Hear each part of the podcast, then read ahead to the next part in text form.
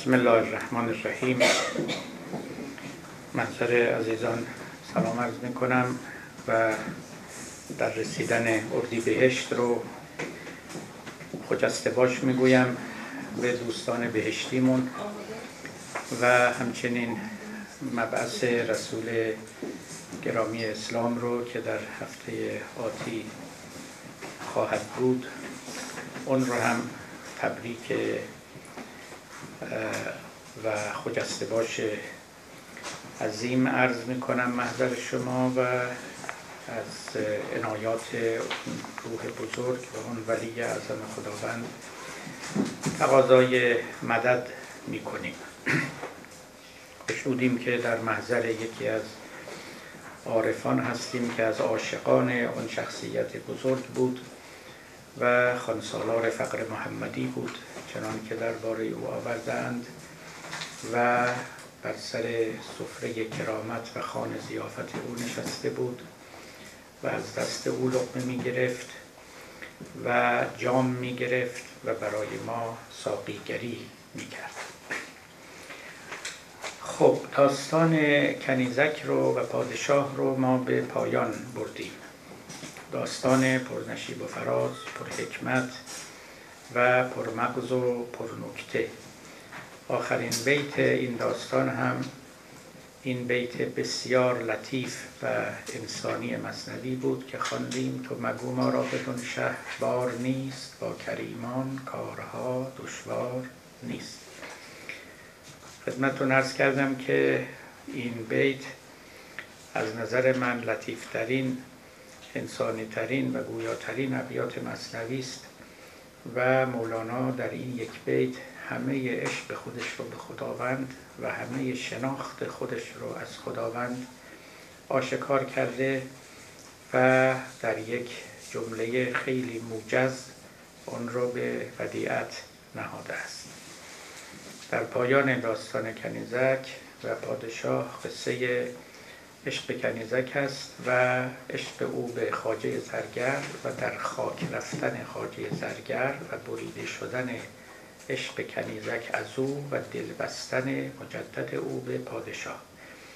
در اینجا مولانا فرصتی مییابد تا چند کلمه در باب عشق بگوید. عشق به زندگان و عشق به مردگان عشق به باقیان و عشق به فانیان.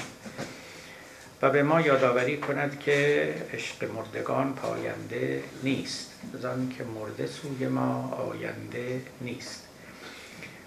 مردگان یعنی میرندگان عشق بر آنها هم میمیرد. با مردن معشوق عشق هم میمیرد عاشق هم میمیرد و همه در معرض زوال و هلاک هستند. بنابراین عشق حقیقی عشقی است که بتواند پاینده باشد.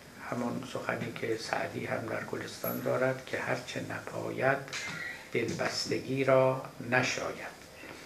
دل رو به چیزی باید بست که بپاید یعنی پایدار و پاینده باشد باقی بماند. یعنی به همه امور فانی عشق واقعی نمی‌توان داشت. می‌توان دوستی داشت محبت داشت علاقه داشت که داریم ما همه به زندگی به همسر به فرزند به شغل به همه چیز اما نام اینها رو عشق نمی‌توان نهاد. چون از نظر مولانا چنان که بارها براتون گفتم در عشق دو صفت هست. یکی این که باید معشوق بیکران باشد. یعنی معشوق اگر با نهایت باشد و محدود باشد عشق به او تعلق نمی‌گیرد.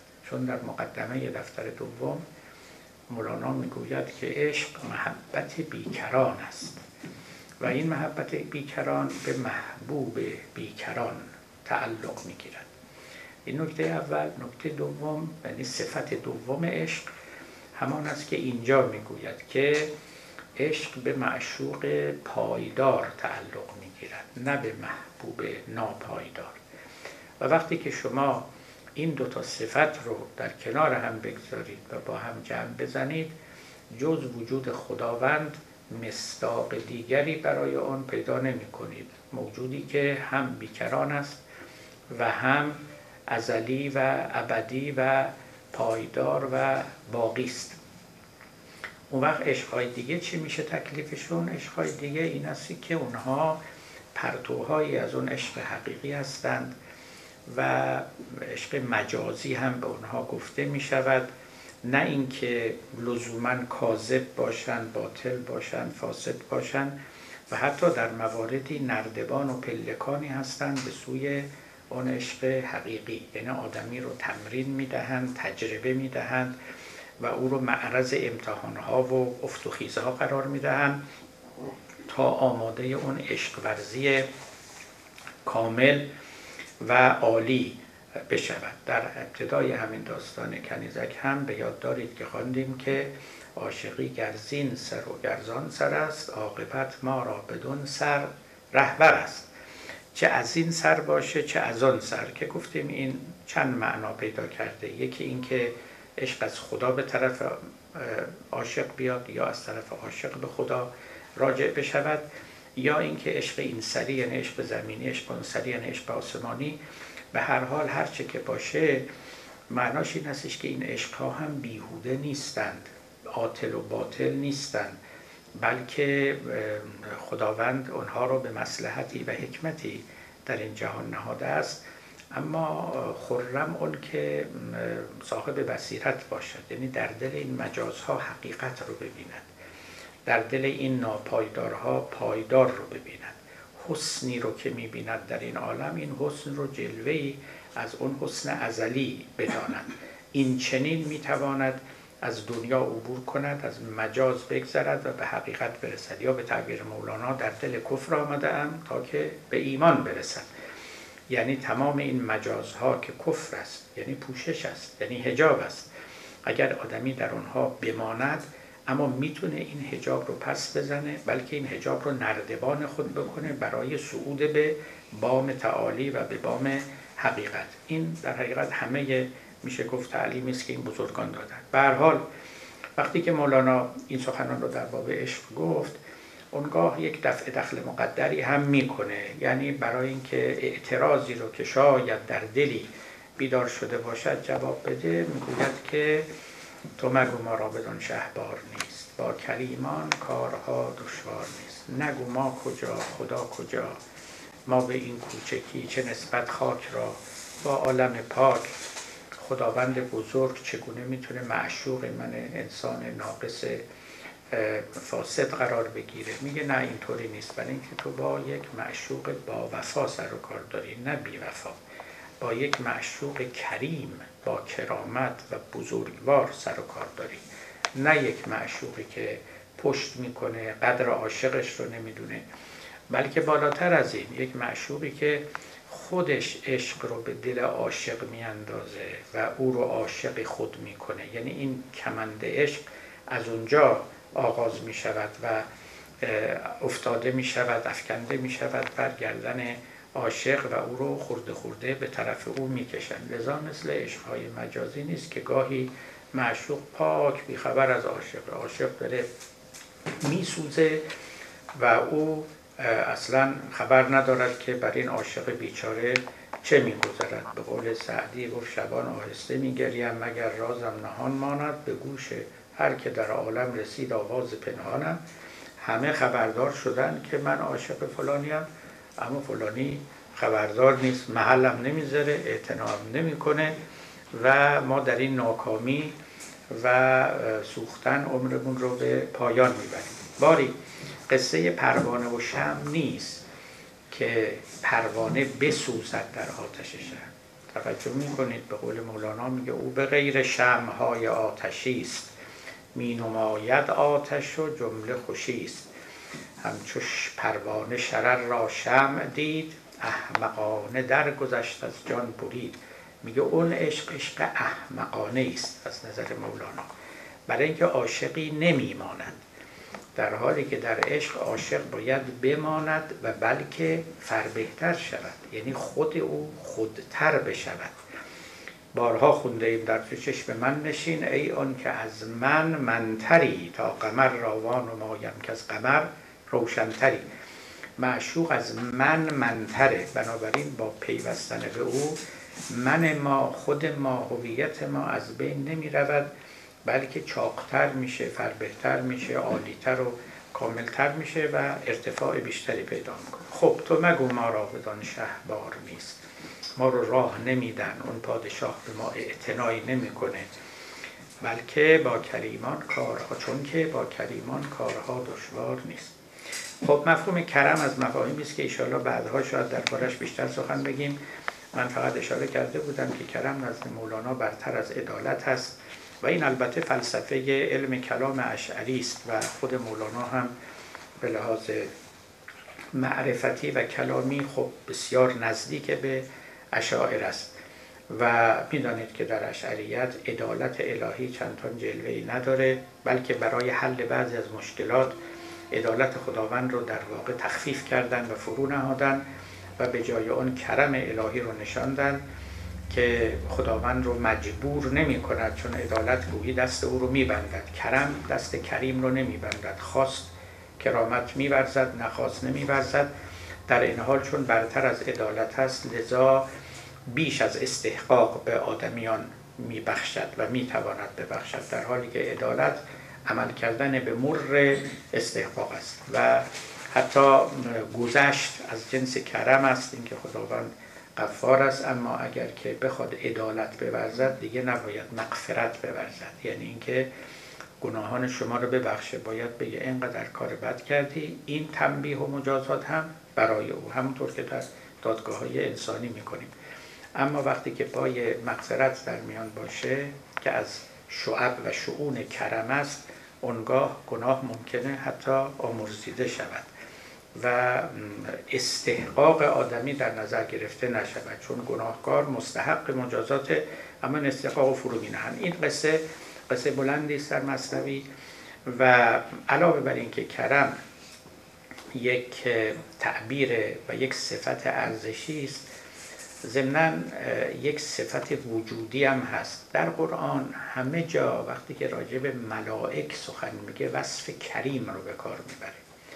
و این کریم از اوصاف عالم بالاست یعنی جهان ماوراء طبیعت جهان غیر ماده خب در قرآن که ما این تعبیرات رو نداریم غیر مادی مجرد مفارق اینا اصطلاحاتی است که فلاسفه آوردن. ولی کلمه کرم یا کریم داریم. با هازا بشرا این هازا الا ملکون کریم. یا اینکه بل عباد مکرمون لا یسبقونه بالقول و هم به امره یعملون. در باب فرشتگان میگه که اونها بندگان مکرم خداوندند. وصف کریم رو براشون میاره که از خدا جلو نمیافتن. به سخنان او همه جا عمل میکن ان علیکم لحافظین کرامن کاتبین. بر شما حافظانی مراقبانی نهاده اند کیان اونا کرامن کاتبین نویسندگان کریم. این کریم وصف ملکه. یعنی اون مراقب ها و اون حافظانی که برای شما نهاده اند چیکار می‌کنن؟ اولا می نویسند اعمال شما رو. حالا نوشتن یعنی ثبت کردن. ثبت می‌کنن. بعدم از چه جنسی هن؟ از جنس کرامن. یعنی کریمانن. این که در میان ما هم خیلی گفته می شود حسابش با کرام الکاتبین است. این کرام الکاتبین کرامن به دلیل اینکه ملکن. شعر حافظ هم هستی که تو پنداری که بدگو رفت و جان برد حسابش با کرام کاتبین است. باری اون یک وصف وجودی است که مولانا هم به اون قصه توجه داشته و در مورد فرشتگان و همچنین عالم بالا وصف کریم رو به کار می خب این مربوط به نکته مطالب پیشین می‌رسیم به اینجا به بحث امروزمون. بیان آن که کشتن و زهر دادن مرد زرگر به اشارت الهی بود نه به هوای نفس و تعمل فاسد. قصه که به پایان میاد و به اینجا می‌رسه احتمالا کسانی از مستمعان و حاضران مجلس مولانا ابرو به اعتراض در هم می‌کشند. یا اعتراضی رو با او در میان مینهند یا خود مولانا در ذهن خودش میپندارد که شاید اشکالی برای مستمعان پیش آمده و در اینجا سعی می‌کند که به اون اشکال جواب بدهد. اون اشکال آن است که این طبیب الهی چه حق داشت که یه زرگری رو بی خانمان کند از شهر و روستای خود بیرون بکشد از آغوش فرزند و همسر بیرون بکشه و به راه دوری بیاورد و حتی او رو بفریبد و بعد کنیزک رو ابتدا به او بدهد. بعد خودش دارو بسازد و کنیزک رو بکشد به قتل برساند تا کنیزک آزاد شود و یک دل و یک راه از آن جناب پادشاه شود. اینه دیگه داستان. خب هر کی این قصه رو میشنوه خیلی تعجب می‌کنه. اولا این چه قصه است این چه نکته اخلاقی توشه ضد اخلاقه. و بعد هم چرا مولانا چنین قصه ای رو اونم در ابتدای داستان آورده. و از همه بالاتر و سختتر این که در ابتدای این قصه میگه بشنوید این دوستان این داستان خود حقیقت نقد حال ماست آن. میگه این اصلا نقد حال ماست این شرح حال ماست. خب این شرح حال کیه؟ شرح حال ماهاست یعنی ما امثال ما یا شرح حال خصوصا خود جناب مولاناست. مولوی می‌تونست این اشکال رو مطرح نکنه و اساسا در این باب سخنی نگوید و به خوانندگان و شنوندگان واگذار کنه. کمان که در بقیه داستانهای مصنوی تقریبا همه جا همین کار رو کرده. قصه رو گفته نتیجه گیری رو به شما سپرده به ما سپرده. و اینکه فلان چیز نماد فلان کس است یا اینا اصلا متعرض نشده. شاید یک جا فقط من به یاد میارم اونم در داستان اعرابی و همسر اوست و دفتر دوم. همون قصه ای که اعرابی بود و در بیابان میزیست و بسیار بینوا بود و همسرش یه روزی به او گفت مرد بلند شوی کاری بکن. بس از اینکه کلی دعوا می‌کنن با هم که حالا اون دعوا به جای خود. میگه بلند شوی کاری بکن. ما اینجا یک آب صافی زلالی داریم. دیشب باران آمده برکه ها پر از آب صافی است. یه کوزه از این آب برد برای خلیفه ببر. من شنیدم و خلیفه خیلی کریمه خیلی بزرگواره. هدیه رو ببری چیزی به تو میده و بیا و از این فقر نجات پیدا کنیم. و او همین کار رو می‌کنه. و این داستان عجیب داستانی است. هم بلنده و هم اونجا باز مولانا خودش رو نشون میده. چون وقتی که این اعرابی بینوا و نادان خلیفه ناشناس وارد دربار خلیفه می شود بعد از او می‌پرسن که تو کیستی؟ اینجا دیگه مولاناست داره سخن میگه. این اعرابی بینوا مولاناست که به درگاه و به بارگاه خداوند راه میگه من قریبم از بیابان آمدم. بر امید لطف سلطان آمدم. تا به دینجا بهر دینار آمدم. چون رسیدم مست دیدار آمدم. تا اینجا برای پول اومده بودم. اما همین که دیدم دیگه پول یادم همه چیز یادم دیگه خود او رو می‌خوام.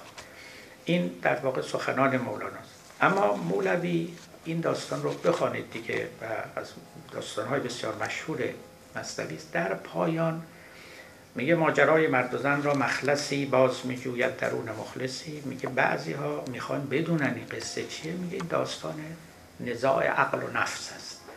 و می‌گوید مرد در اونجا عقل است و نفس در اونجا زن است و اینکه گاهی نفس بر عقل پیروز میشه گاهی عقل بر نفس پیروز میشه. و خلاصه این نماد رو برای ما معنا می‌کنه.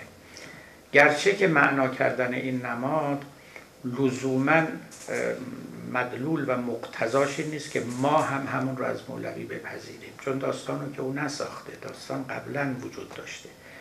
می‌تونیم ما هم اون سمبولیزم رو به یک معنای که خودمون موافق محتوای داستان می‌دانیم تفسیر کنیم. و همه سمبول ها اینطوری یه معنی ندارن یه مدلول ندارن. شما می توانید انواع تفسیرها و بلکه تعبیرها رو برای اونها بگید. چون این داستان ها واقعا مثل خواب میمونن. سمبول هاشون مثل خواب با تعبیر بشه. و یک تعبیر هم ندارن. چندین تعبیر بر آنها می‌تواند منطبق بشه. مولانا می‌تونست این کار رو بکنه که نکرده در این داستان. می‌توانست هیچی هم نگه که اون کار رو هم نکرده و آمده و یک توجیهی کرده این امر. و این همون چیزی که برای من خیلی تعجب آوره. چون مولوی تو دفتر دوم در مقابل این گونه سوال ها ایستادگی می‌کنه و همون که بارها گفتن براتون اونجا صریحا وقتی که داستانی رو نقل می‌کنه که فلان طفل در شکم مادرش چنین گفت. بعد خودش اعتراض می‌کنه میگه آخه این اون موقع که مادرش هنو به دنیا نیامده اون موقع بعد میگه اینا این قصه ها معانیشو در نظر بگیر. گندمش بستان که پیمانه است. رد. به گندم نگاه کن که توی این ظرفه. به ظرفش چی کار داری؟ یا یه ظرفی است برای اینکه معانی رو توش ریختن. توی معانی رو بگیر. و بعد اون قصه ضرب از زیدون امرن رو بیان می‌کنه که همیشه در ادبیات عربی وقتی شروع می‌کنید به خوندن ادبیات رو به گزاره می‌رسید که فعلی داره و فاعلی داره میگن ضرب از زیدون امرن زید امر رو زد و زید فاعل است و امر مفعوله. و امر که می‌دونید با واو نوشته میشه مثل عمرو نوشته میشه. برای اینکه با عمر تفاوت داشته باشه. بعد می‌گوید که شاگرد یقه معلم رو گرفته بود که چرا زید امر رو زد؟ و این معلم بیچاره می‌گفت آقا این مثال شما البته این مثال هم واقعا بد مثالیه خداییش. یعنی اون معلما و اون معلف ها خیلی مثال های بهتر از این می‌تونستن بزن حالا چه خشونتی در طبع اینا بوده که از زدن و از کشتن و اینا حرف زدن. خلاصش میگه اون معلمم لاغی برگشود. یعنی به تمسخر گفت آره این امر واوی اضافه دزدیده بود و برای این زدنش و مجازاتش کردن. گفت خب حالا معنی قصه رو فهمیده و اینجوری هم خود معنی قصه رو بفهمه این نفهمیدنه. یعنی تمسخر کاره. مولوی اونو تو دفتر دوم میگه نمی‌دونم چرا اینجا نمیاد همین جوابو بده.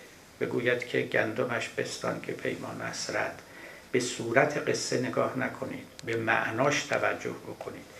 چون معناش قصه عشق است قصه این است که عاشقی پیداست از زاری دل نیست بیماری چو بیماری دل. و من هم تو براتون گفتم یکی از مهمترین نکات این داستان اونجا بود که گفت معشوقم تو بودستی نه آن لیک کار از کار خیزد در جهان. یکی از مهمترین نکته ها و حکمت ها که در این قصه است اینه که یک کاری یه حادثه رخ میده این حادثه معنای خودش رو در خودش بعد وقتی که منتهی می شود به یک حادثه دیگری تازه شما می‌فهمید این مقدمه کدام نتیجه بوده است. خیلی از چیزها اینطوری است در همون دفتر دوم در همین قصه اعرابی مولانا مثال می‌زنه. یه دی برای آب دلف در چاه انداختن بعد رفی یوسف اومد بیرون. یعنی اینا به دنبال یوسف نبودن اما خیلی چیز پربهاتری از یوسف. و یوسفی جستم لطیف و سیمتن. یوسفستانی بدیدم در تو من یوسفستان پیدا کردن. چیزی بسی بالاتر یا بهر شخصی سوی نانوا دوید داد. جان چون حسن نانوا را بدید. وقتی رفت نون بخره نانوا انقدر زیبا رو بود که محو جمال او شد. و دیگه نون خریدن یادش رفت. و امثال اینها. گفت معشوقم تو بودستی نه آن لیک. کار از کار خیزد در جهان. این بیت در این داستانه. مولوی به اینا هم اشاره نکرده و شروع کرده به اینکه نه اون مرد اون حکیم الهی به دستور خداوند او رو کشت اون زرگر رو کشت و بعد داستانی در قرآن داریم. حالا ابیاتش رو می‌خونیم. اما قبل از اینکه به این توجیه ناوجیه و ناموجه مولانا برسیم که قاعدتا مناسب با سطح اندیشه اطرافیان و مخاطبان خودش بوده مجبورم بوده یه وقتا. شما ببینید دفتر پنجم مصنوی تقریبا دفتری است که بیشتر قصه های رکی که مصنوی توی اون دفتره.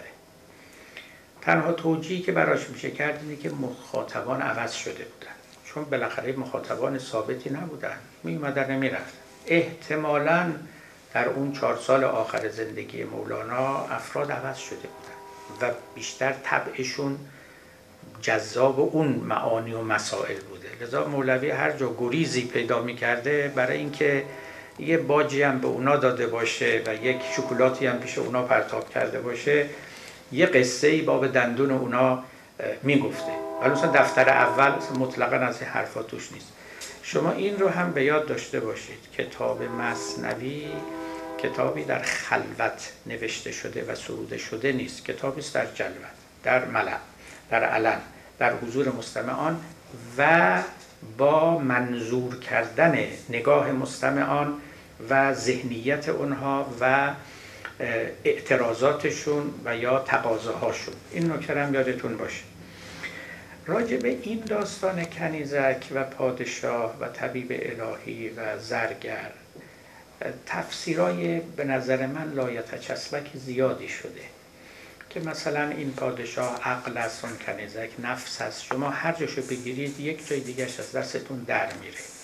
مرحوم فروزانفر کار خوبی کرده. میگه مولانا در بند این تفسیرها نبوده و لذا به راحتی نمی‌توان اصلا از او خواست که تفسیر بده و یا بتوان تفسیر. جز جزء داستان یه معنی داره و یک لطیفه در اون نهفته است. همون جزء رو باید در نظر گرفت و ازش استفاده کرد. به جای اینکه شما بخواد یک اوورویو بدید یک مفهوم کلی برای داستان. بنده حقیر بلفوزولی کردم و منم خیلی در باب این قصه فکر کردم حقیقتش. حالا نظرم رو به قول یکی از علما نظر مبارکم رو با شما در میان می‌گذارم. از علما بود که سرش درد می‌کرد. و همینطور توی رخت خواب قلط می‌زد می‌گفت سر مبارکم. حالا من دارم نظر مبارکم رو خدمت شما نظر مبارک شما برسونم. عرض می شود که خب همه اجزای داستان رو با هم باید در نظر گرفت و این کار رو مشکل می‌کنه. اون که به نظر من می‌رسه این است که ببینید مولوی گفت خود حقیقت نقد حال ماست. من از اینجا شروع می‌کنم. نمیگم این شرح حال بشریت است. این شرح حال همه انسان هاست. شرح حال شخص شخیص مولاناست احتمالا.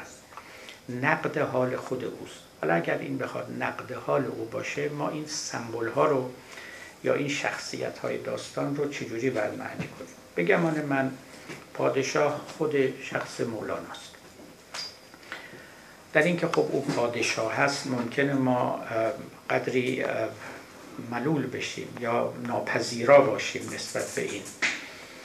اما داستان تا حدودی می‌تواند نشان دهنده این باشه که خب قصه بوده و مولوی این رو پرورانده قصه رو که او نساخته.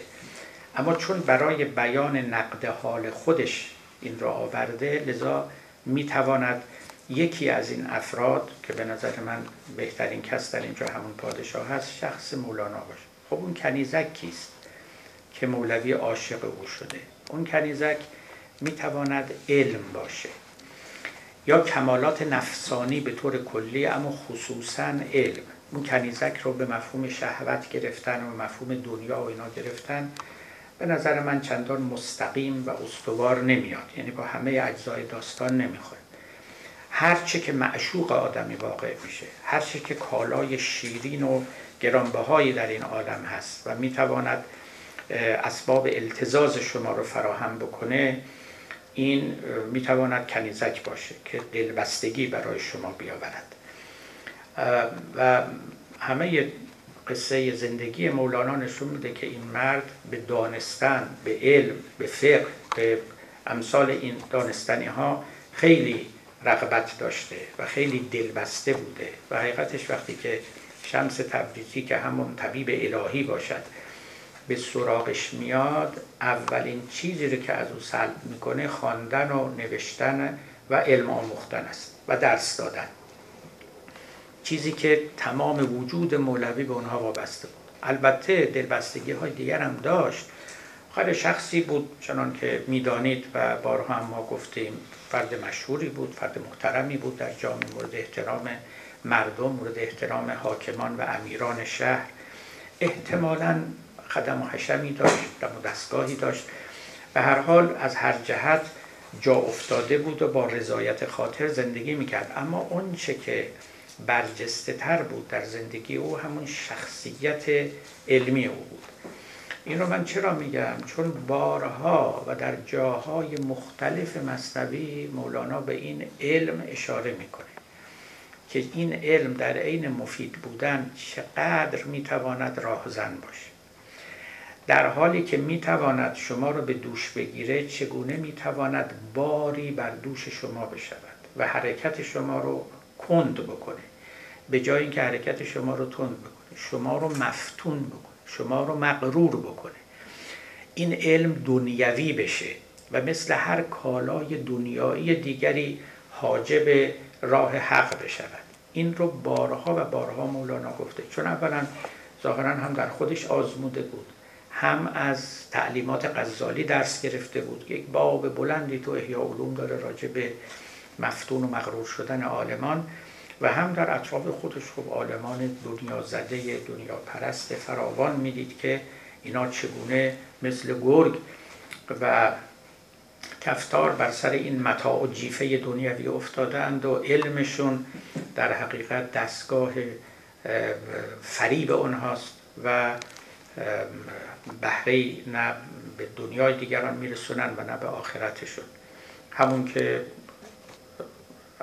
کلمات حضرت عیسی علیه السلام هم هست که چند جا. عالمان بیعمل که مثل سنگی هستند در مقابل راه راه آب که نه خودشون آب می نوشن نه می‌ذارن آب به کس دیگری برسد. یا چراغی که روی بام افروختن مثال ها در انجیل دیگه که خانه را روشن نمی کنن. خب اینجور آلمان بی عمل را هم مولانا فراوان می‌دید. لذا قصه علم خصوصا برای آلمان که معشوقه اصلیشون این است مرکب اصلیشون این است و از طریق این مرکب به چیزهای دیگر می‌رسند. این می‌شود جناب کنیزک که این پادشاه عاشق او میشه.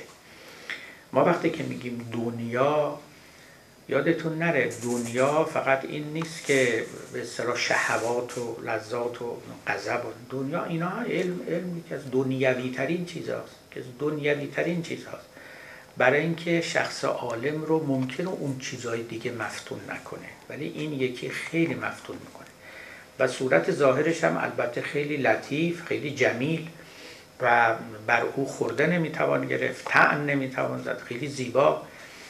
و به قول غزالی می‌گفت فقه علم دنیوی است حتی فقه را علم دنیوی نیست فقیهان را عالمان دنیا می‌دونست. و غزالی هم مولوی هم قطعا همین عقیده رو داره حالا شما در نظر بگیرید پادشاهی که نامش مولوی است مولاناست البته هنوز مولانا نشده.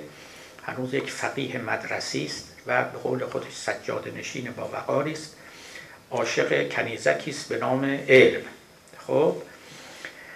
خب این کنیزک رو خریده و, و از او برخوردار شده. چون خرید او را و برخوردار شد آن کنیزک از غذا بیمار شد. این کنیزک مریض میشه. این باید مال اواخر دوران 38 سالگی مولانا باشه که از علم و عالم بودن داره ملول میشه.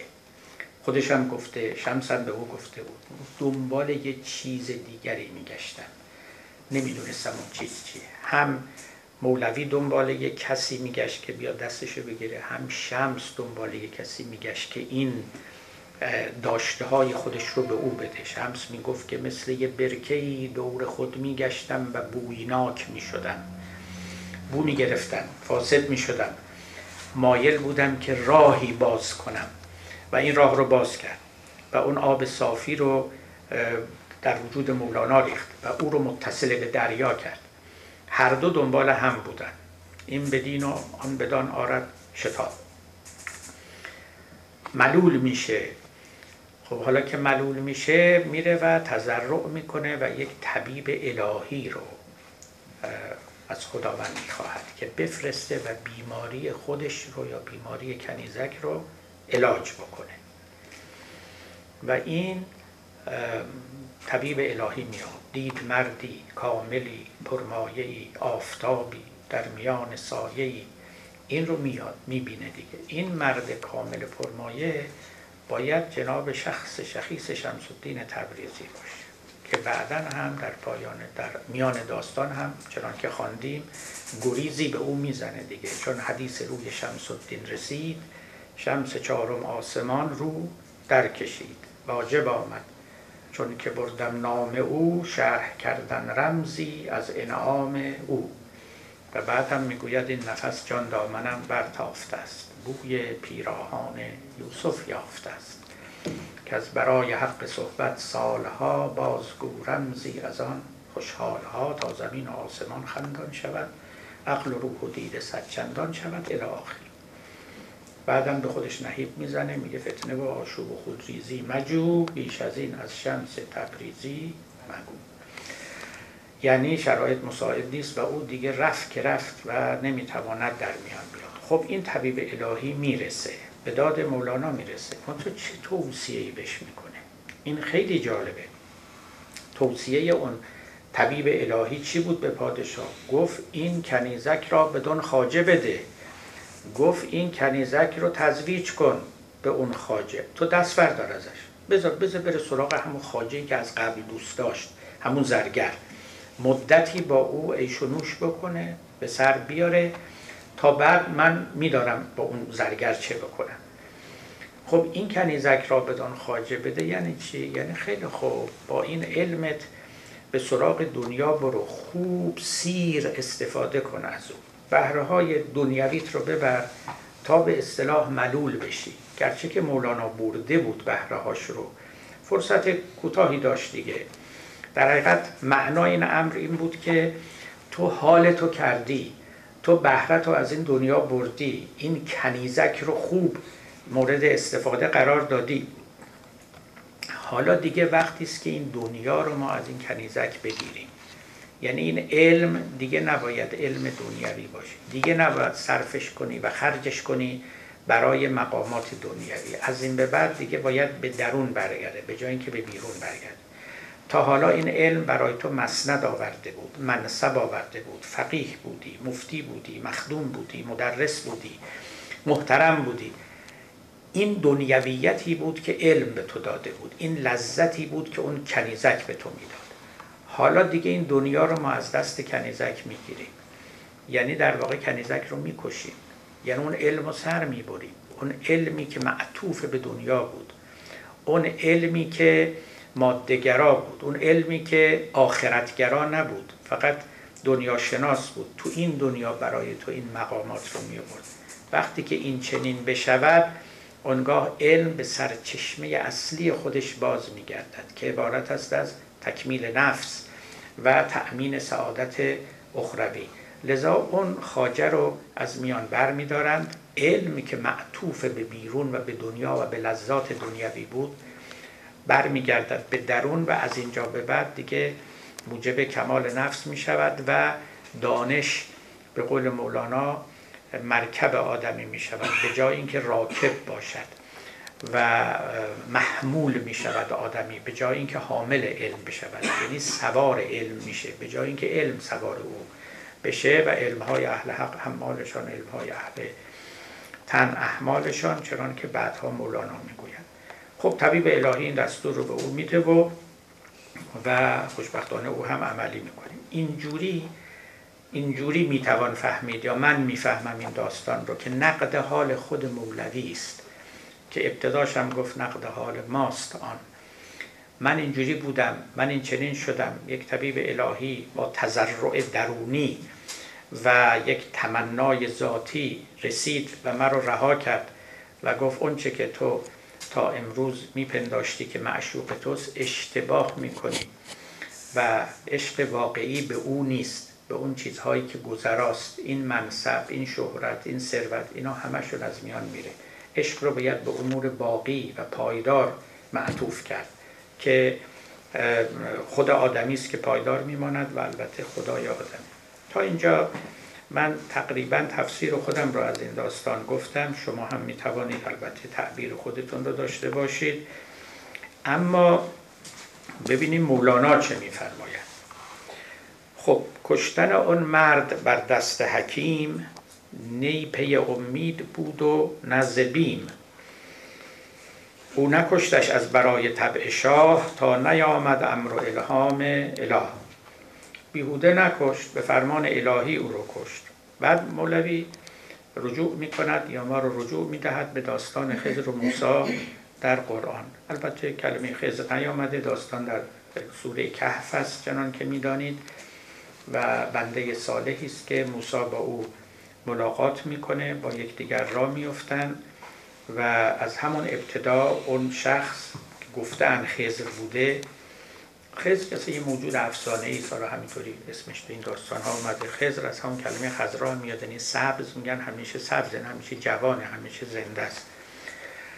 هرچه که هست خضر به موسا شرط می‌کنه میگه اگه می‌خوای همراه من باشی شرطش اینه که از من سوال نکنی. چون چرا نکنی؟ هر کاری من کردم تو سرت رو به علامت تسلیم خم کنی و او این شرط رو میپذیره اما نمی‌تواند عملی کنه و نهایتا هم همین موجب جدایی اونها میشه و راهشون از یکدیگر جدا میشه. اولین کار عجیبی که این شخص می‌کنه اینه که کشتی رو سوراخ می‌کنه.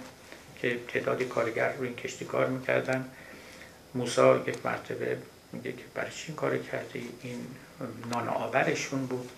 میگه نگفتم از من سوال نکن. میگه ببخشید من دیگه سوال نمی کنم در مرحله دوم یک پسر بچه رو این آقا می‌کشه.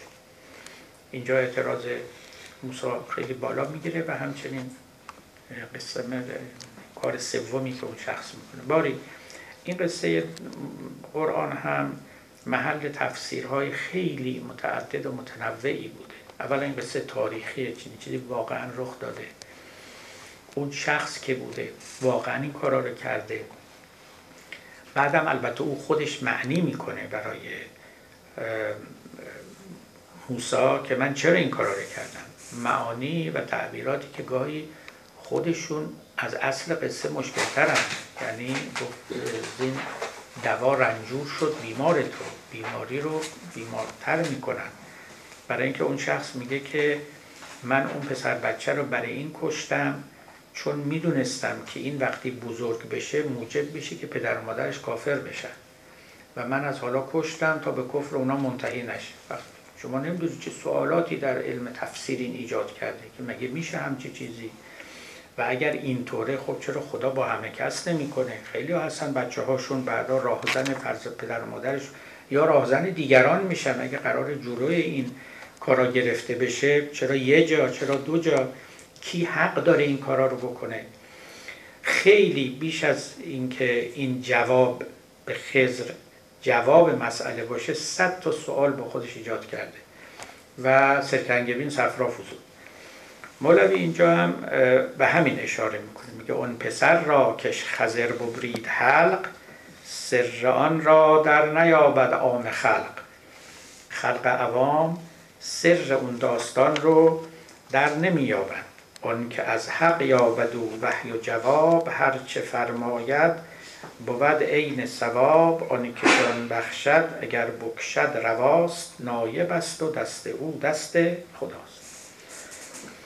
می‌بینید دیگه توجیه رو مولانا می‌گوید که اون شخص مستقیما به خدا متصل بود. و اون کسی که با خدا گفتگو می‌کنه هرچه خدا به او بگوید و امر کند بیچون و چرا باید عمل کند. بعدا هم قصه اسماعیل رو میگه و ابراهیم رو که می‌گوید. اونجا هم همین اتفاق افتاد. به ابراهیم گفتن البته در خواب که برو و فرزندت رو قربانی کن و او هم قبول کرد و اقدام کرد. حالا بعدا البته دست او رو گرفتن. میگه مسئله همینطوره. اون طبیب الهی هم یک طبیب الهی بود حقیقتا و به او وحی رسیده بود. فرمان از بالا رسیده بود که این این کنیزک این زرگر رو بکش. لذا جای اعتراض نیست. جای چون چرا نیست. چرا؟ چون آن که جان بخشد اگر بکشد رواست. نایب است و دست او دست خداست. او داره به فرمان خدا این کار می‌کنه.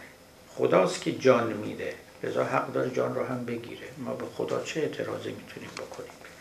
درست شبیه که ما به اسرائیل هم نمی‌تونیم اعتراض بکنیم. بالاخره یک معمول است تو این عالم باید جان مردم رو بگیره دیگه. ما به اسرائیل نمی‌تونیم بگیم آدم کش. ما آدم کش به کسی میگیم که اسرائیل نیست. و حق نداره اما یک کسی عین معمولیتش این است اون نه گناه کرده نه کار خلاف اخلاق کرده بلکه عین فرمان الهی رو برده. در واقع سخن مولانا در اینجا این است که این شخص این طبیب الهی نسبتش با آدمیان چیزی شبیه نسبت اسرائیل بود با آدمیان. یعنی فرمان بردار و کارگزار خداوند که به او نمیشه نسبت غیر اخلاقی بودن داد. از یک سطح و ارتفاع دیگری در این عالم تصرف می‌کرد. همونطور که اسرائیل جانها رو می‌گیره و کار غیر اخلاقی نمی‌کنه همونطور که خداوند جانها رو می‌گیره و کار غیر اخلاق نمی‌کنه این طبیب الهی هم حق داشت که جانی رو و بلکه جانهایی رو بگیره و معاخذ نباشه. این خلاصه سخن مولاناست در جای دیگه هم مولوی به همین مطلب اشاره می‌کنه گوید که نقش حق را هم به امر حق شکن. بر زجاجه دوست سنگ دوست زن. میگه خداوند شیشه آفریده. خودش یه سنگ میده به تو. میگه با این سنگ بزنی شیشه رو بشکن. این دیگه اشکالی نداره. بر زجاجه دوست سنگ دوست زن. نقش حق را هم به امر حق شکن. نقشی که خدا آفریده تابلویی که او کشیده برو به دستور خود او این تابلو رو بشکن پاره کن خراب کن و دور برید.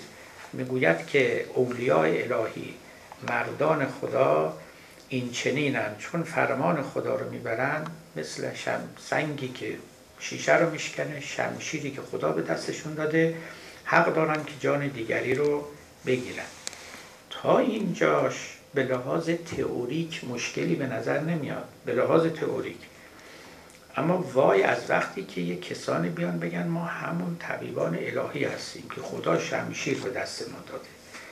و این رخصت و این اجازه و این حق رو به ما داده که هر کیو دیدیم از جلو پایمون پاک کنیم. شما فکر نکنید که این جور آدما فقط در میان مسما به متدینان یا عالمان و عارفان پیدا میشن تو کمونیستان پیدا میشن تو مجاهدین خلق پیدا میشن. اسماشو چیز دیگه میزن میگه شما صد راه تکاملی.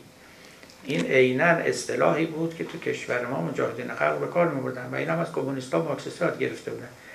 صد راه تکامل رو از میون برداشت. هیچ کارش نمیشه کرد. بنابراین راحت میشه اینها رو سر برید راحت میشه اینها رو زبالدان تاریخ فرستاد به قول خودشون. بله یه کسان دیگه هم بودن که این کلمه سیف الله که هنوزم این نام وجود داره. بعضی از پادشاهان هم خودشون سیف الله یا سیف الدین می نامیدن دقیقا معنیش همین بود. ما شمشیر خداییم. ما شمشیری هستیم. خدا این شمشیر رو به دست بلکه خود من عین شمشیر الهی هم می‌برم و میدوزم. پادشاهان قهار معمولا همین تلقی رو در مردم ایجاد می‌کردن. این رو هم البته یه مش عالم درباری بهشون یاد می‌دادن که تو نماد غضب الهی هستی. اینو چنگیز هم یاد گرفته بود. خونده دیگه توی تاریخ عطا ملک جوینی اونجا میگه در بخارا وقتی که مغولان اونجا رو فتح کردن. بخارا از آبادترین شهرهای تمدن اسلامی بود. کتابخانه های بسیار علمای بسیار. و البته یک شهر خیلی سرسبز و خرم و لطیف و بهشتی. خود چنگیز وارد شهر شد و رفت در یکی از مساجد. اونجا نشست روی منبر. و دیگه مسجدی باقی نمانده بود. نوشتن که تمام اوراق قرآن روی زمین ریخته بود و این سطوران و مرکبه های اینا همه نجاسات و قاضوراتشون روی اونها ریخته بود و علما رو احضار کردن به خدمت چنگیز. سربازان هم ایستاده بودن. مردم از رعب میترسیدن. چنگیز نشست روی منبر و چند کلمه بیشتر سخن نگفت. گفت من نماد غضب خداوندم که بر شما فرو فرستاده است.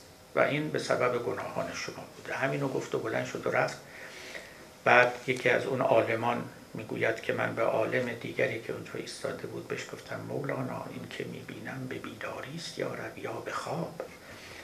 گفت باد بینیازی خداوند است که میوزد سامان سخن گفتن نیست. خب این باد بینیازی خداوند و اینکه آدمی سخن نمی‌تونه بگه وقتی که کسی لابد نماد قهر الهی است چیزی بود که از قدیم می‌گفتن و براش تعیین مصداق می‌کردن. مهمترین مشکل یعنی شما از بنده بشنوید. در متافیزیک تعیین مصداق است. مادامی که ما در عالم تئوری قرار داریم مشکلی نداریم.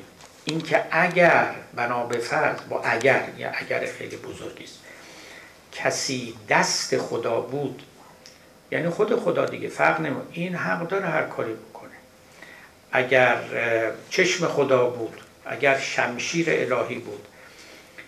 اما سر همین اگر بحث اون کس کیه؟ اون مدعی رو ما چگونه بدانیم و بشناسیم که قبول کنیم از او که گردن هر کس رو که برید و زندگی هر کس رو که تباه کرد به حق کردن. به هر صورت مولانا در اینجا اشاره می کند بنا می نهد استدلال خود و توجیه خود رو بر دو تا قصه قرآنی. یکی قصه خضر و موسی که قصه اسماعیل و ابراهیم. بعد می‌گوید که همچو اسماعیل پیشش سر بنه شاد و خندان پیش تیغش جان بده. اونجا هم ابراهیم به اسماعیل گفت که من معمورم و بنابر روایت قرآنی اسماعیل اسم اسماعیل در اینجا در این حکایت در قرآن نیامده. اسماعیل به پدرش گفت یا ابتف المات و عمر امری که به تو شده است اجرا کن. من نکته کوچکی که اینجا می‌خوام ارز کنم اینه که مولوی در مصنوی همه جا اسم اسماعیل رو میاره به منزله قربانی همطور که تو ادبیات اسلامی هست. اما چون که می‌دونید تو ادبیات جود و کریستیان اسحاق قربانی بود نه اسماعیل. و مولوی در دیوان شمس طبقا از اسحاق هم یاد می‌کنه. موقوف فرمان تو هم اسحاق قربان تو هم از اسحاق هم یاد می‌بره یاد می‌کنه. لذا یا اینکه براش فرقی نداشته. یعنی اینکه حالا اصلا اهمیتی نداره هر کدوم قربانی بودن. مسئله این است که به یه قربانی اونجا بنا بوده رخ بدهد. یا هم اینکه حقیقتا در مواردی قانع شده بوده به اینکه شاید هم اون درست باشه. چون قرآن سراحتی ندارد که اسماعیله. سراحتی ندارد. پس می‌تواند هر دو باشه. باری توجیه مولانا رو شنیدیم دیگه. همچو اسماعیل پیشش سر بنه شاد و خندان پیش تیغش جان بده تا بماند جان خندان تا ابد. همچو جان پاک احمد با احد. در مقابل خداوند تسلیم و تسلیم و تسلیم. هیچ کار دیگری پذیرفته نیست. عاشقان آنگه شراب جان کشند که به دست خیش خوبانشان کشند. خوبانشان یعنی معشوقانشان. وقتی که معشوقان عاشقان رو می‌کشند اون وقت شراب وصل رو در می‌کشند. شاه اون خون از پی شهوت نکرد. تو رها کن بدگمانی یا نبرد. برای شهوت نبود. برای اجرای امر الهی بود. تو گمان بردی که کرد آلودگی در صفاقش کی هلد پالودگی. میگه نه در صفا یعنی جایی که همه صفاست همه صافی بودن و زلال بودن است قش نمی‌تواند پالودگی به وجود میاد نمی‌تواند پالودگی رو از میان بردارد. قش کی هلد پالودگی. یک دریای صفا مثل اون طبیب الهی مثل ابراهیم مثل موسی یا خزر اینها آلودگی پیدا نمی کنند بعد نکته های دیگری هم که فرعی است نسبت به این داستان اینجاها مولانا می‌گوید که اینا را دیگه بعد از جنس تداعی دانست. میره در راز اساسا رنج در این عالم. راز ریاضت راز اینکه چرا این دردها و رنجها بر بعضی ها وارد میشه. در آن هم حکمت است. حالا یک کسی ممکنه کشته بشه. و خودش ندانه سر کشته شدنش و مردنش چیست. کسی ممکنه پاش بشکنه یک کسی ممکنه بیماری سختی بگیره. بهر آن است این ریاضت وین جفا تا برارت کوره از نقره جفا. جفا یعنی کف. قرآن هم داریم. اما زبد و فیزهب و جفاعن خب می‌گوید که این ریاضت وین جفا اینکه آدمی خودش رو رنج میده برای این هستش که نقره رو به اصطلاح بجوشونن و ذوب کنند و کف و خاشاک و ناخالصی هایی که روش هست اینا برطرف بشه و خالص بشه. خلاصه مطلب این است. و این یکی از توضیحاتی است که در باب رنج ها در این عالم دادن. حالا انشالله در جلسه سلوک دیندارانه که اتفاقا به مبحث شروع رسیده ایم من این مطلب رو انشالله بیشتر باز خواهم کرد که دست کم تنبه آدمی در گرو این است که گاهی رنجی به او برسه و الا خوابش میره تو این دنیا. مثل حرکت یک نواخت در یک جاده بی دست انداز. همچی یه چند کیلومتر که برید راحت خوابتون مثل یه نعنو یه گهواره خوابتون که دو تا سا دست انداز رفع از خواب میپرید. این رنج ها ناکامی ها در زندگی دستانداز های زندگی برای بیدار کردن آدم های خفته یا آماده به خواب رفتن. بهر آن است امتحان نیک و بد تا بجوشد بر سرارت زر زبد. زبد یعنی کف ببخشید جوفا یعنی خاشاک یعنی ناخالصی زبد یعنی کف این امتحان نیک و بد و اینکه حالا فلزات رو یا هر چیز دیگری رو ما امتحان می‌کنیم برای این است که کف قرارد و اون کف یا ناخالصی از او جدا بشود زر رو هم زر ناخالص رو هم ذوب می‌کردن و ناخالصی ها از او جدا می‌شد. چون نقطه ذوب طلا خیلی بالاست. اون فلزات و ناخالصی های دیگری که همراه طلا هستن نقطه ذوبشون پایین تره زودتر ذوب میشن و جدا میشن و طلا خالصتر میشه.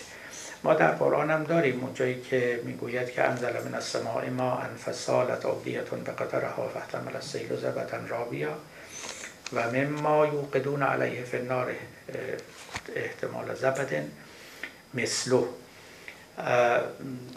دو جا کف برآوردن رو قرآن مثال می‌زنه. یکی اینکه خداوند آبی از آسمان نازل کرد و رودخانه های جاری شد و کف بلندی روی آب نشست. و مما یوقدون علیه فی النار ابتقاء اهلیتن او متاعن زبدون مثل و اون فلزاتی رو که در آتش زوگ می کنند ابتقاء اهلیتن او متاعن برای ساختن زیور که منظور همین زوب طلا و نقره است زبدون مثل اونجا هم یه کفی بر روی اون فلزات میاد. اما زبد و یذهب جفاء اون کف بالمره زایل می شود و اما ما ینفع الناس فیمکسه فی الارض.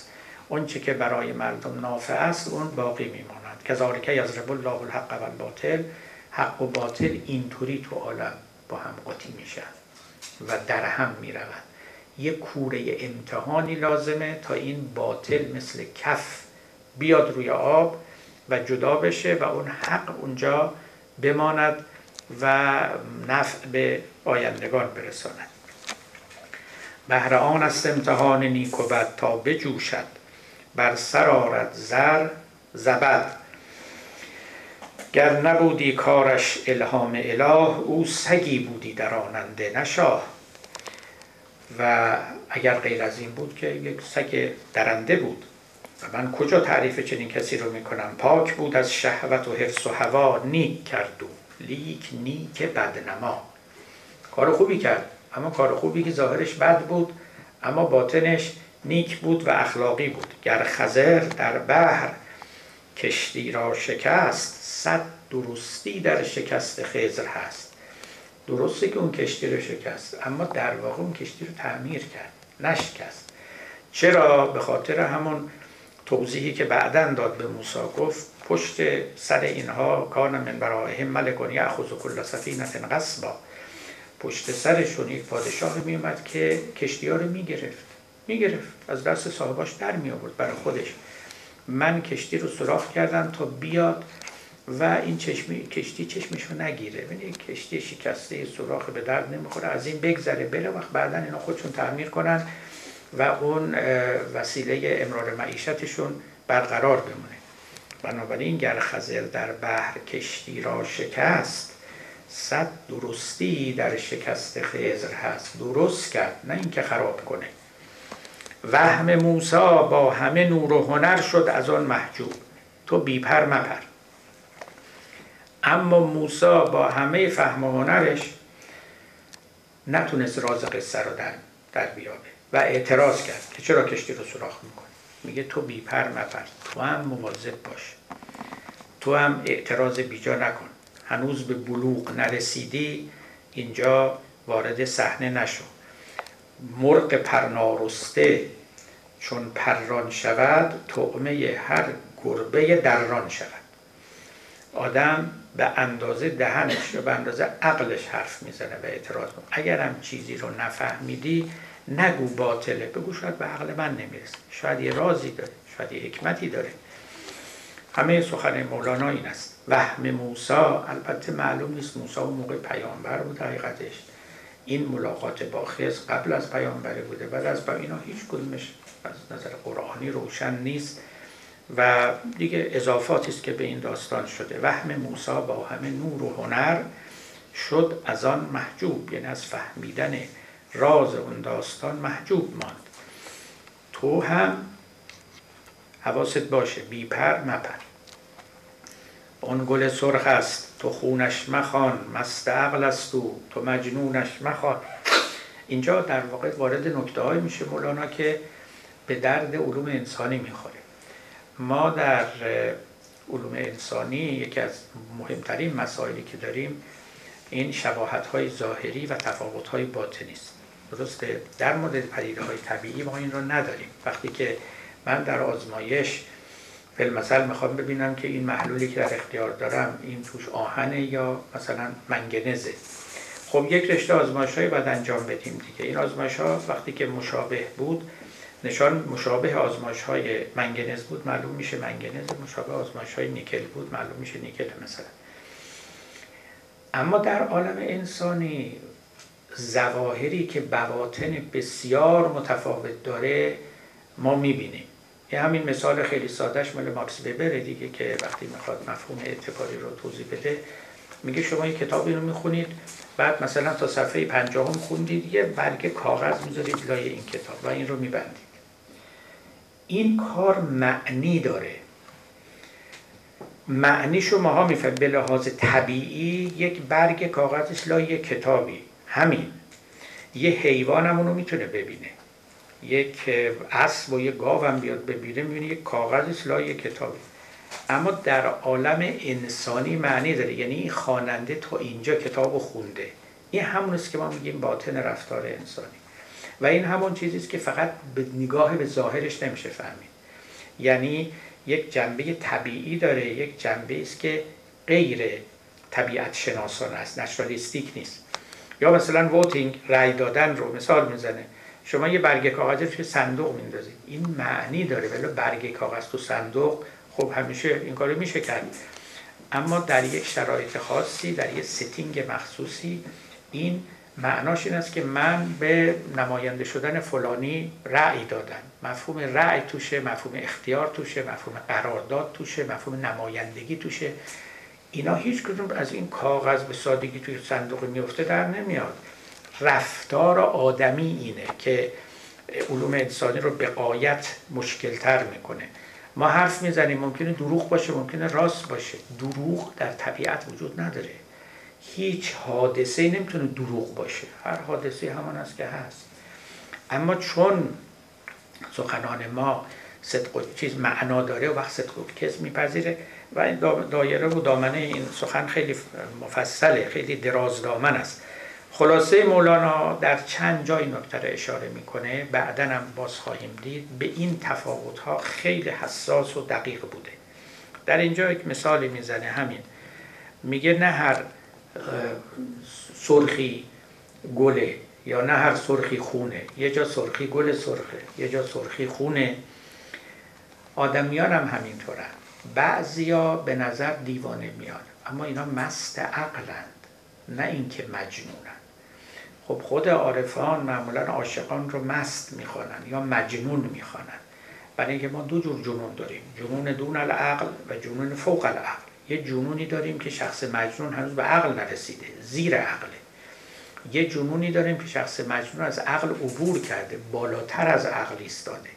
اونم رفتارش رو مردم خیلی عادی و نرمال نمییابند توی نهج البلاغه در همون دعای در اوصاف متقین امام علی راجع به متقیان که صحبت می‌کنه میگه که مردم درباره اینا میگه که یقولون خول تو. دقیقا به معنای کلمه که ما تو فارس مردم میگن اینا قاطی کردن. درست هم هست ولقد خالتهم شیء عظیم. آره اینا قاطی کردن. یه چیزی یه چیز مهم قاطی شده پایین. اون ترس خداست. لذا رفتارشون با آدم های عادی فرق می‌کنه. هر کاری رو نمی‌کنن هر حرفی رو نمی‌زنن هر جایی رو نمیرن. درست هم هست دیگه. یعنی آدمی که به یه مرحله دیگه بالاتر از نرمال می‌رسه ممکن آدمیان دیوونش بخونن اما نه هر دیوانه ای اینا فرق می‌کنه. به ظاهر نمیشه قضاوت کرد. یه رفتاری می‌تواند از فوق جنون از فوق عقل صورت بگیره. سرچشمه میگه که از دون عقل.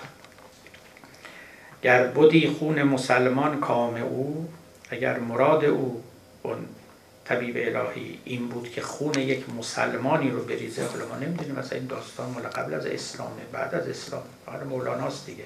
همینا رو به هم دیگه قاطی می‌کنه گر بودی خون مسلمان کام او کافرم گر بردنی من نام او. اگر آدم کش بود و می‌خواست یه مسلمانی رو بنابر شهوات خودش بکشه من غلط کنم که اسمش رو حتی ببرم. می بلرزد عرش از مده شقی بدگمان گردد ز مدهش متقی.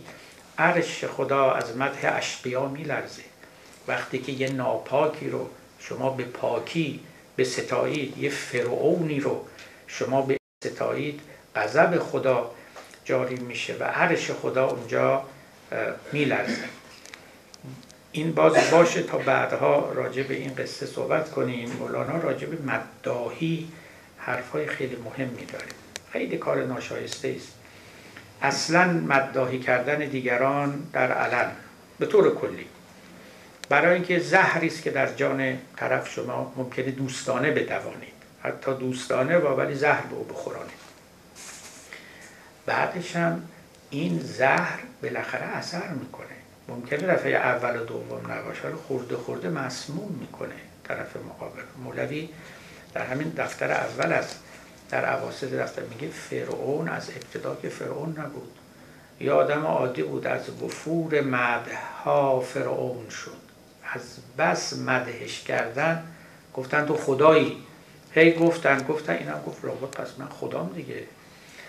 این همه که میگن همش هم نباشم یه 20 درصدش هم باشم. بالاخره یک چیز بعدی از خدایی می‌بریم خیلی بد چیزی این مداهی بسیار چیز بدی و این صفتی بود که در سلاطین جبار بود همیشه.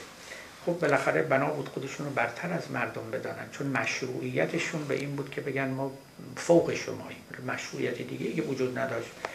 یه کسی پس از مرگ مثلا پدرش اومده به تخت سلطنت نشسته یا قلدری کرده زورش رسیده خون ریخته رفته بر تخت سلطنت نشسته. چه مشروعیتی؟ بعدا همین مداهان همین شاعران درباری می و اینا رو به عرضهی دست تو بر سر آفرینش وجود تو سر دفتر آفرینش. خب این چی شد؟ این کیو داره میگه؟ یه قلدر بی سوادی رو که اونجا نشسته بود می‌گفت شما سر دفتر آفرینش. خب یا به قول انبری وقتی که سلطان سنجر رو وصف می‌کرد می‌گفت که چیگر دل و دست بهروکان باشد دل و دست خدایگان باشد. شاه سنجر که کمترین خدمش در جهان پادشه نشان باشد در جهانی یا از جهان بیشی. همچون معنی که در بیان باشد. خیلی نکته نیب یعنی شاعرانه سخن گفته. اما بین این به قول ناصر خسرو این در دری رو در پای خوکان ریخته. بی خود نبود ناصر خسرو میگو من آنم که در پای خوکان نریزم من این نازنین در لفظ دری را. من از این کارا نمی کنم این گردن بندهای طلا رو ببرم به گردن خوکان بیاویزم. اما متاسفانه کردن همه جا هم می‌کردن. مولوی هم در اینجا خب البته مولوی می‌دونید هیچ جا از این مدعای ها نکرده. امروزه هم ما متاسفانه همچنان روبرو هستیم با این مداهی های ناگوار. می بلرزد عرش از مده شقی بدگمان گردد ز مدهش متقی. نه اون این کارا رو نمی‌کرد. شاه بود و شاه بس آگاه بود خاص بود و خاصه الله بود. آن اون طبیب الهی رو میگه با آن کسی را کش چنین شاهی کشد سوی بخت و بهترین جاهی کشد. گر ندیدی سود او در قهر او کی شدی اون لطف مطلق قهر جو سود اون مقتول در این بود که کشته بشه. اگر اینطور نبود اون لطف مطلق یعنی اون طبیب الهی که مظهر لطف مطلق الهی بود به او قهر نمی کرد و جان او رو نمی ستاند بچه می لرزد از آن نیش حجام یعنی حجامتگر. مادر مشفق در آن دم شادکام. نیم جان بستاند و صد جان دهد آنچه در وحمت نیاید. آن دهد. تو قیاس از خیش می‌گیری ولی دور دور افتاده ای بنگر تو نیک. و بعد داستان بقال و توتی می آید که انشاءالله نوبت آتی خواهیم خواند که در اونجا مولانا داد سخن می دهد و الحقی که از حکیمانه ترین نتیجه ها رو از یکی از آمیانه ترین داستان ها می گیرد برای اینکه به ما درس آنتی ردکشنیزم بدهد. به ما درس فهم دقیق حوادث جهان رو بدهد و از تکبعدی و تکنگری ما رو رهایی ببخشد. پس اون رو می‌گذاریم تا نوبت آتی و کامتان شیرین باد. السلام علیکم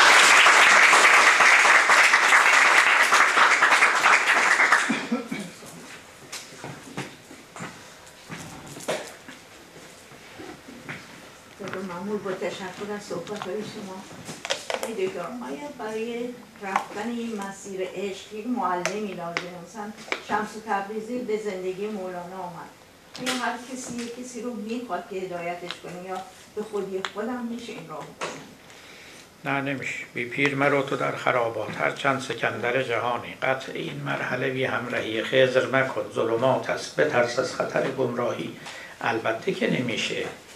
منتها لازم نیست. حالا اون راهنما حتما یه شخص زنده ای باشه. خب شمس مولوی رو راهنمایی کرد. مولوی هم این کتاب رو نگاشت. خود شمس که کتابی نداره. این حالا راهنمای کسانی که می‌خوان راه رو پیدا کنن. بله. این نمادها رو گفت البته فکر کنم این توضیح تو منظورتون رو گفتیم ولی زرگر پس دنیا میشه. بله. بله.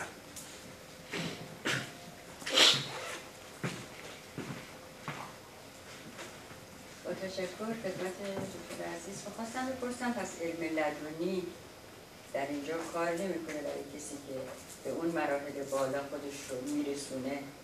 و ما که این علم رو خداوند نمیداره احتیاجی نداشته کسی هدایتش کنه که اون علم رو کسب کنه.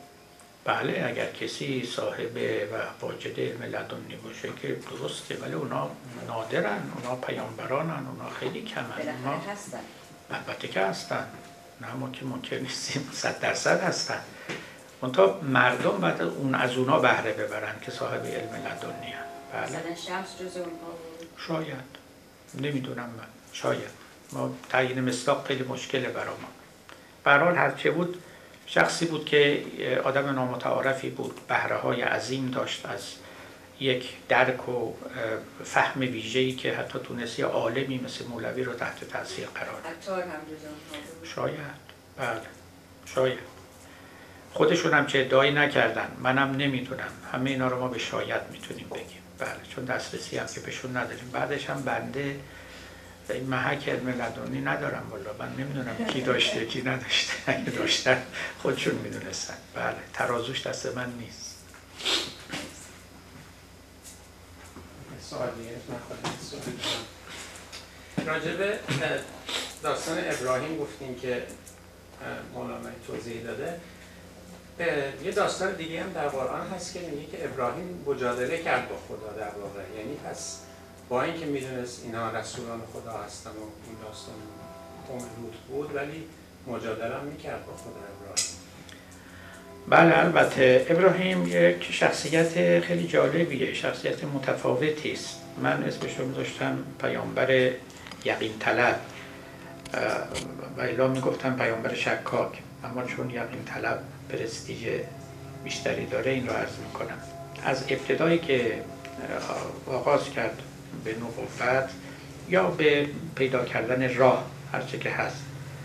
خب در قرآن هم آمده دیگه همطور گفت این ستاره خدای من است این ماه خدای من است این خورشید خدای من است. دونه دونه این مراحل رو عبور کرد تا رسید به خدا که بچه و بچه لذی فتر از سماوات و به خداوند است. و گفت لا احب الافلین من چیزی که افول می‌کنه غروب می‌کنه من اینو دوست ندارم. این نمی‌تونه خدا باشه. خدا باید پایدار باشه. خورشیدی که برمیاد دوباره افول می‌کنه اینا اینا. لذا از ناپایدار دل برکند و به پایدار. همون شیخ محمود شبستری هم میگه ندای لا احب الافلین زن. خب از اینجا آغاز کرد. بعد درسته. همین قصه البته فرزند خواستن بود که خب از خداوند فرزند خواست. و یک چشمه از معجزات الهی رو دید در پیری که همسرش صاحب فرزند شد خود ابراهیم. گویا 120 سال عمر کرد که یعنی بزرگترین عمری بود تو تورات هست که خداوند بعد از قصه طوفان نوح گفت با خودم عهد کردم که دیگه عمر بلند به کسی ندم. 120 سال دیگه بیشتر نمیدم به کسی. اینم که ما میگیم ان 120 سال عمر کنین چون خدا به 120 سال بیشتر نمیده. و هر حال ابراهیم در پیری هم خودش هم همسرش و همسرش حامله شد. و الحمدلله الذی وهب لی علی الکبر اسماعیل و اسحاق. ان ربی رسمی و دعا شکر خدا که در سر پیری دو تا فرزند به من داد اسماعیل و اسحاق. در سوره ابراهیم. اون وقت قصه لوط پیش اومد. در اونجا بله مجادله کرد که بازم در قرآن هست که البته در تورات قصه مجادله خیلی مفصل تر نقل شده. که وقتی که ابراهیم متوجه شد که فرشتگان آمدن می‌خوان بر مردم شهر لوط عذابی رو نازل کنند با خداوند وارد گفتگو شد وارد مجادله شد. مترجمان ما تو زبان فارسی مجادله رو جورای دیگه معنی کردن. خیلی عجیبه به این راحتی قرآن میگه یجادل و نافی قوم لوط. اونا گفتن که با ما چونه می‌زد با ما چه می‌کرد؟ به حال مجادله کرد. دلیلش هم این بود یعنی سخن اونطوری که در تورات آمده به خداوند می‌گفت شاید توی اون شهر ده تا آدم حسابی باشه. چرا کل این شهر رو از بین می‌بری؟ تا اون ده نفر نیکو و پارسا و مؤمن هم از بین بروند. همینطور هی اومد با این. گفت حتی اگه یکی هم باشه تو نباید این کار رو بکنی. به خداوند می‌گفت. این مجادلش بود. اینکه خداوند به ابراهیم چه پاسخی داد ما در قرآن نداریم.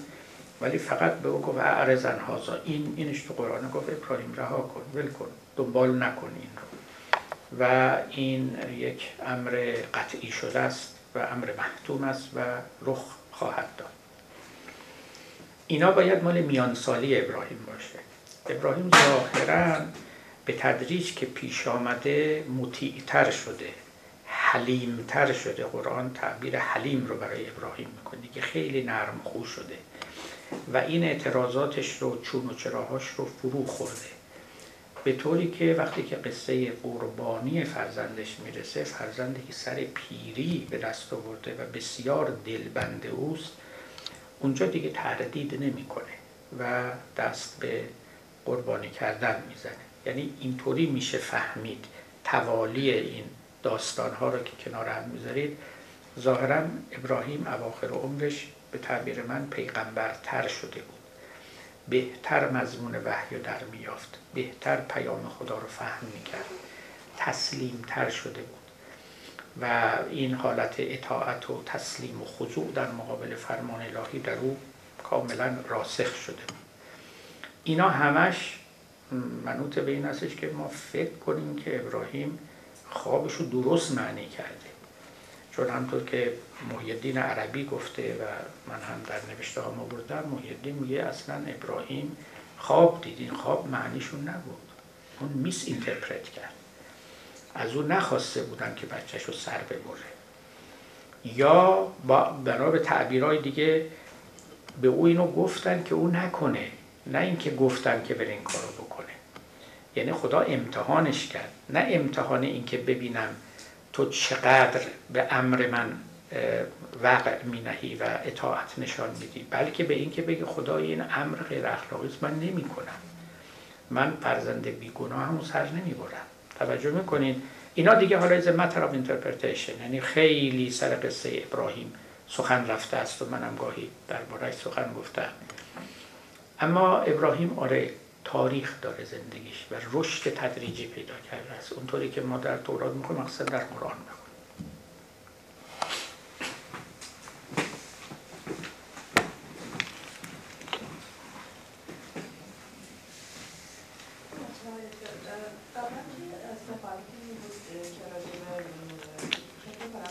تشیع و این تلاشی صحبت کرده بودیم که آدم که مثلا فرض کنید از فرض کنید امام رضا مثلا شخص طلبن یا همچین چیزایی کسی که زنده نیست نمی‌دونیم خیلی به نظرتون معنی نداره که این کار خیلی ولی از اون تو حرفاتون حرف می‌زنید که مثلا کسی که چیز باشه کسی که دنبال کسی باشه که راهنماش باشه میشه از کسی که زنده نیست مثلا حالا شما که باشه که مثال بزنید و یه جورایی حداقل برداشت کنید که دست اون توی هستش که به شما راهنمایی نه من نمی‌دونم. من مطمئن نیستم در این زمینه ها از کردم برای تو. خب بله کسی اثری ازش باقی مونده اما اینکه روح کسانی که از دنیا رفتن حالا هر کس باشه پیامبر باشه اولیاء خدا باشه آیا اینا واقعا چقدر حاضرند ناظرند چقدر می‌تونن بشنوند می‌تونن عمل و تصرف بکنن بر من روشن نیست. یعنی گفتم من یعنی یه کسی مثلا اینجا من لندن بودم با یکی از دوستانمون از روحانیون که الان نامشو نمی‌برم. یک مجلسی بودیم و یک کسی داشت روزه حضرت عباس می‌خورد. بعد میگو عباس جون اینجا لندنه. یعنی اینطوری این روح من جرأت خندیدن نداشتم حقیقتا. ولی اون روحانی خندش گرفته بود. من میگو ببین چی میگه.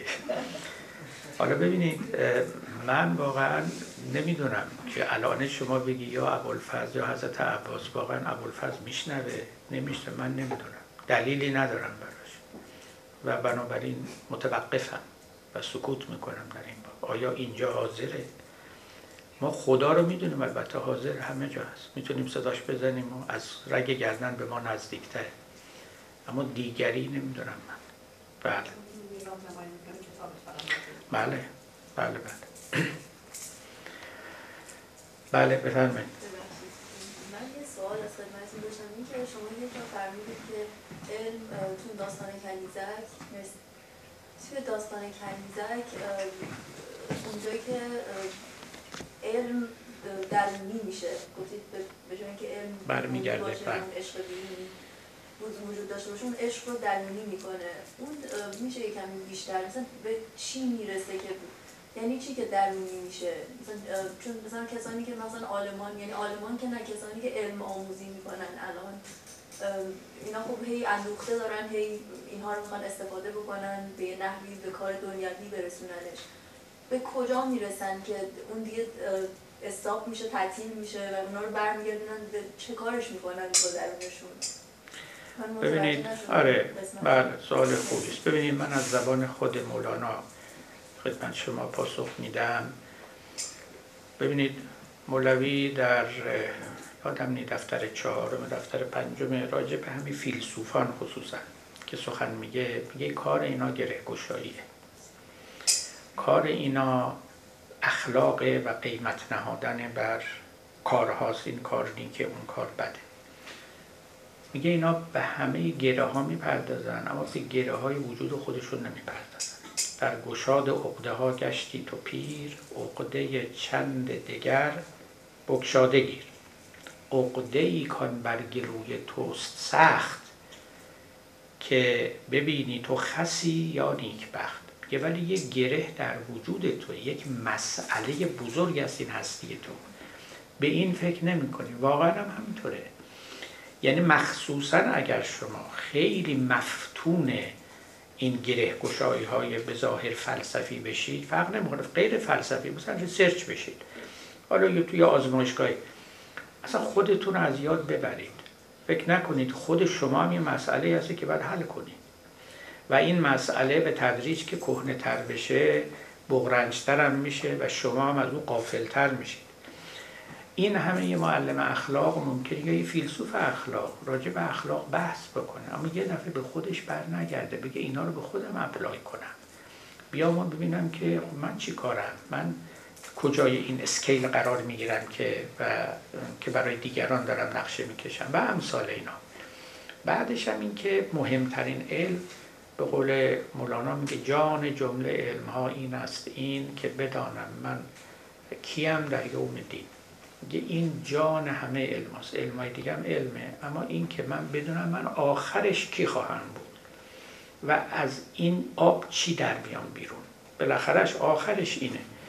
و کسی این رو ندانه می قیمت هر کاله میدانی که چیست؟ قیمت خود را ندانی ابلهی است. یه کسی ازش بپرسی به شما هر روز می‌تونه بگی که نفت امروز چقدر چند پنی رفت بالا چند پنی اومد پایین سهام فلان کار. خونه فلان فلان. اما از خودش بپرسی امروز یه پنی به قیمت شما اضافه شد کم شد. شما چی فکر بر خودت کردی؟ ازش بپرسی بهترین مدل رو تو بهترین فروشگاه به شما نشون میده. کیف فلان پیراهن فلان کفش فلان اینجا اونجا. اما قیمت خودش رو نمی‌دونه. مولوی در واقع اینو داره میگه و این رو خب ما به رأی و می‌بینیم و این فقط مختص عالمان علوم طبیعت نی فیلسوفان عالمان دین خود علم بوتشون میشه. همون کنیزکشون میشه. اونو میپرستن. اونو در آغوش می‌گیرن. بعد خودشون از یادشون میره. کاری که باید کرد اینه که بعد این علم رو به درون معطوف کرد. گفت همه این توانایی هایی که کسب کردی حالا بیا رو خودت پیاده کن. به اصطلاح و با خودت این آنالیزه ها رو انجام بده. یه مقداری هم به فکر خود اینقدر می‌خوای دنیا رو بشناسی بشناس. خب خودت هم بشناس. خب خودت هم یه مقوله شناختنی هستی. توجه می‌کنی؟ آدمی کوه هست چون مفتون شود. کوه اندر مار حیران چون شود. صد هزاران مار و کوه حیران اوست. او چرا حیران شده است و مار دوست؟ جاهای مختلف مولوی این سخن رو میگه و کاملا نشون میده که دقدقه خاطرش بوده. یعنی به این نکته می اندیشیده و موارد ویرانی محصول این به قفلت رو هم زیاد دیده بوده. اینکه هشدار میده. مخصوصا هم هشدارش برای عالمان هر کسی بوت خودش رو داره البته. ممکنه کنیزکی کسی هم بوتش بشه یا نمی‌دونم شغلش باشه یا درآمدش باشه. ولی علم از اون بدترین راهزنانه چون به قول عطار گفتش که کاف کفر دل به حق المعرفه. خوشترم آید زفای فلسفه. میگه کاف کفر از فی فلسفه برای من بهتره. چرا؟ زانی که چون که این علم لزج چون ره زند بیشتر بر مردم آگه زند. میگه برای اینکه این بیشتر افراد عالم رو راهزنی می‌کنه. به این معنا و نه اینکه حرفای باطل یادشون میده. به این معنا که اینا رو مفتون می‌کنه. همیشه عیب یک امر در این نیستش که او شما رو فاسد می‌کنه یا یا افکار باطل به شما میده. ممکنه شما رو قافل کنه. همین اینم یک پیامد خیلی نامطلوبه. خب متشکریم از دوستان. در پناه حضرت حق.